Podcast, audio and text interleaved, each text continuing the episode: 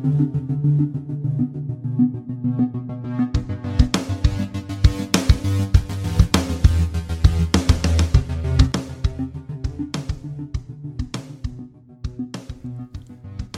and welcome back to CruiseCompete's Cruise Podcast, where we share tips, ideas, and inspiration to help make your next cruise a fantastic experience. I'm your host, Bob Levinstein.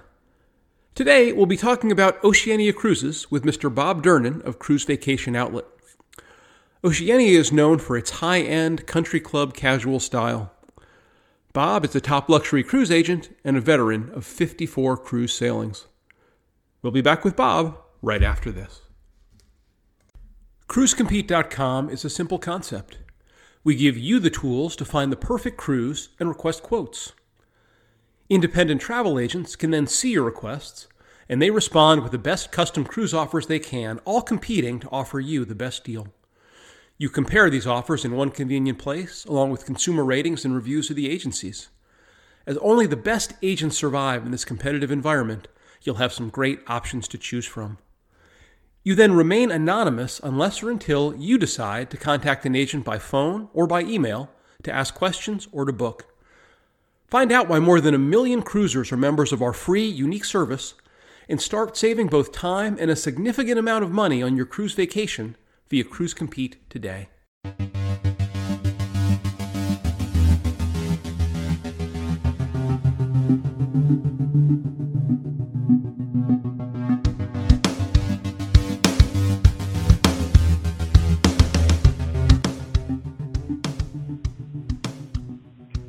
Back to the program.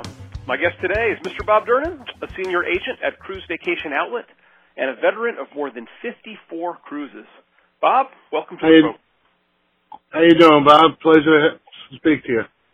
Always great to talk to you, my friend. So, your favorite cruise line is Oceania. Why is Correct. Um, I find it's more of what I prefer in a cruise. It's more of an adult cruise. Uh, the, the food on there is exceptional. The service is exceptional. And I just, I, it's just more what I like. What uh, what kind of uh, folks are typically uh, typically on an Oceania cruise? Uh, they're a little bit more fluent, better, more well traveled, you know, a little extra cash to spend, and better educated. So you find more interesting uh, more interesting stories, more interesting advice, more interesting places they've been. Yeah, you find people very well traveled. You know, they, and it's, it's the way to find out about different places around the world that you may you not have thought about going, and you can go to. hmm Now you're a bit of a foodie, so tell me about some of the things that you like to cook and how those compare to uh, to what you tend to get served on uh, Oceania cruises. Well, I'm I'm bad when it comes to restaurants. I mean, I was a broker on Wall Street for 17 years, and you know, when you when they come out with Zagat's, we usually went through the first 20 to 25 top restaurants within the first couple of weeks. So Wow. um, the food the food quality on Oceania is similar. I find it, you know, definitely well above most other cruise lines. What are uh, what are some of the favorite things you've uh, you've been served on on Oceania? I absolutely love their uh, lamb chops. Uh, breakfast, lunch, and dinner. What you got to ask is they'll bring them to you in the middle of the night. Uh, the steaks were really good. Um, each of the each of the restaurants, you know, have something different in them. Depending on the ship you're on, you can have two to two to four different restaurants, five restaurants to to eat at. The buffet is for me. It, it has most everything you really want. Are there uh, are the restaurants on uh, Oceania? Do they have uh, are they all included or are there are there um, Yeah. specialty ones? the specialty restaurants are included, except for the the wine restaurant. Uh, basically, that you have to order in advance, and you have to, you know, you pay a price for it. But the rest of them, you get to pick one each, and depending on the category, once you get on the ship, you can pick more. Oh, nice. Is there a particular uh, particular restaurant you've experienced on uh, on an Oceania ship that uh, that stands out above the others? Um, I mean, I like them all. I mean, it, Mhm. each one you know has its own its own flavor, and it's and it's really good. The steakhouse is great. Um, I mean, just just all three of the well, four of them were, were really good. hmm Um, so when you go out to choose a cruise, what uh, how do you go about it, and uh, what uh, what goes into you, to the decisions that you make? Well, for me, I like to find stops I haven't been to. Uh, I mean, granted, uh, there are cruises where I've gone back to because I like them. Southern Caribbean, I find it a lot more diverse than if you're going in a regular Eastern or Western Caribbean on a regular cruise line because you can only go to Mexico and Jamaica and, you know, San Juan so many times. hmm You know, once you get to the Southern Caribbean, the islands do change. Yeah, I feel the same way. I really like the uh, Aruba. The the, uh, the snorkeling in Aruba is pretty impressive. You know, most most of the islands down there you can do all kinds of fun stuff in. hmm Uh, what about in Europe? Uh, Europe. My favorite cruise out of 54 was uh, the Christmas market cruise.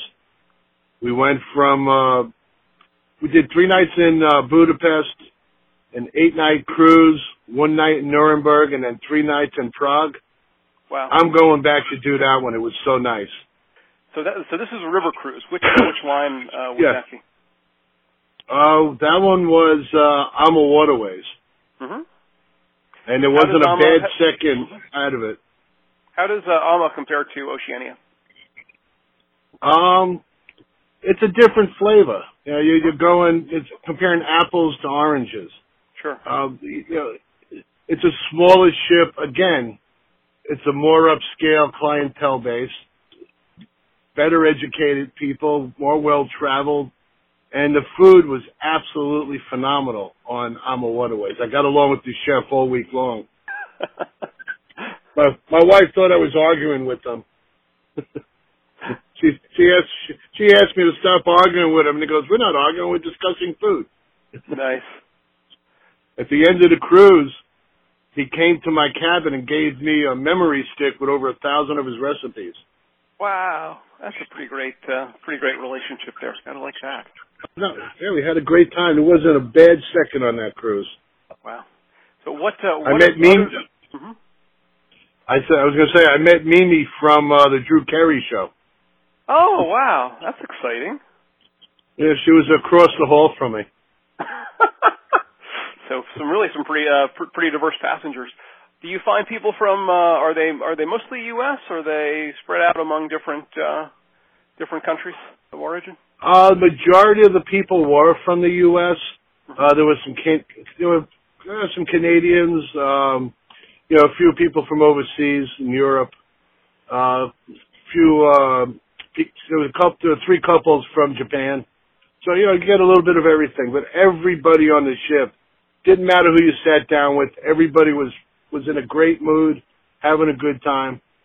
Yeah, and we had Santa Claus on ship. So you know, hey, how bad is that? Kind of like that. What uh, what about the uh, the land portion? You know, being uh, being in Prague, being in some of these other ports of the Christmas markets. Uh, did you appreciate the most? Um, I mean, honestly, my favorite town we visited was Passau. It was it was and really that, really cool where? along the Danube River in Germany.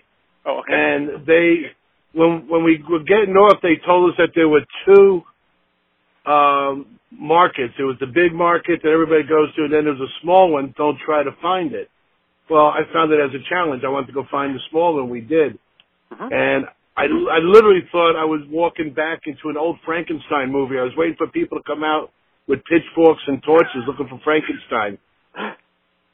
Seriously, it was just the buildings are that old. Wow. So it really. Yeah, then, uh, uh, mhm.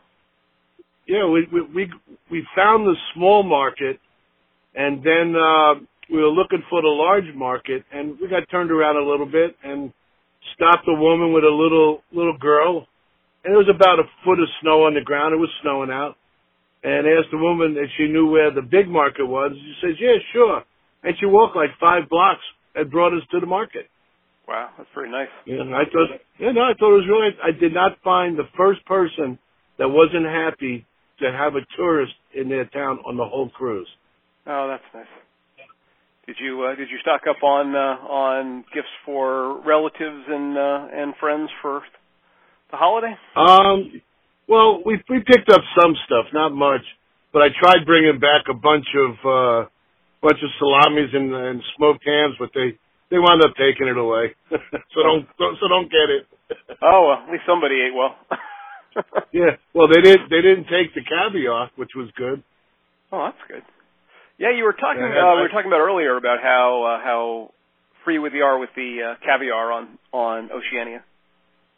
Oh, absolutely. There's one night on every cruise that's ten nights or longer, where in the in the buffet area, they have the they had a, a fish section where they had a whole tuna, and they were cutting tuna right off the tuna, sitting there right at the thing. The same thing with the salmon and a couple of other fishes, and and they they had a three pound tin of black caviar, and grab what you want. You know they don't care. You know they're going to go through it one way or the other. And I happen to like caviar, so I grabbed a couple of tablespoonfuls. Wife said I was making a pig of myself, but hey, it was free. Why not go for it? that's what that's uh, what vacations are about, right? Oh, absolutely. Overindulgence. That's why you got to go on the shore excursion so you can walk off all the food you eat. what is uh, you know, what's the entertainment like aboard uh, Oceania? There's no entertainment. You don't go on Oceania for the entertainment. Okay. I mean, it's minimal at best. Um, they do have on the Riviera. They do have uh, a couple of good comedians, mm-hmm. and then they have a, a couple different um, music groups. But you know, it's it's minimum at best you know, it's nothing to complain about, but you go on Oceania more for the itineraries and and the and the things of that nature. Mhm. Any uh, any advice for uh, for people who have not been on the line, or uh, people in general, in terms of cruising on uh, on Oceania? Well, if you're going to book Oceania, you want to book it as close to when it comes out as possible, mm-hmm. and because the the highest and the lowest cabins are always going to sell out 1st mm-hmm. and then the stuff that's in between, if it comes within sixty to ninety days, sometimes they offer reduced rates to upgrade to you know balconies and concierge class and penthouses. It's it's less now than it used to be, but they still send me stuff all the time. Well, it's really great that they take such great care of you. Bob, thank you so much for being on the program. Uh, again, my guest has been Bob Durnan of Cruise Vacation Outlet. I'm Bob Levinstein of CruiseCompete's Cruise Podcast. Thank you for listening and have a great day thank you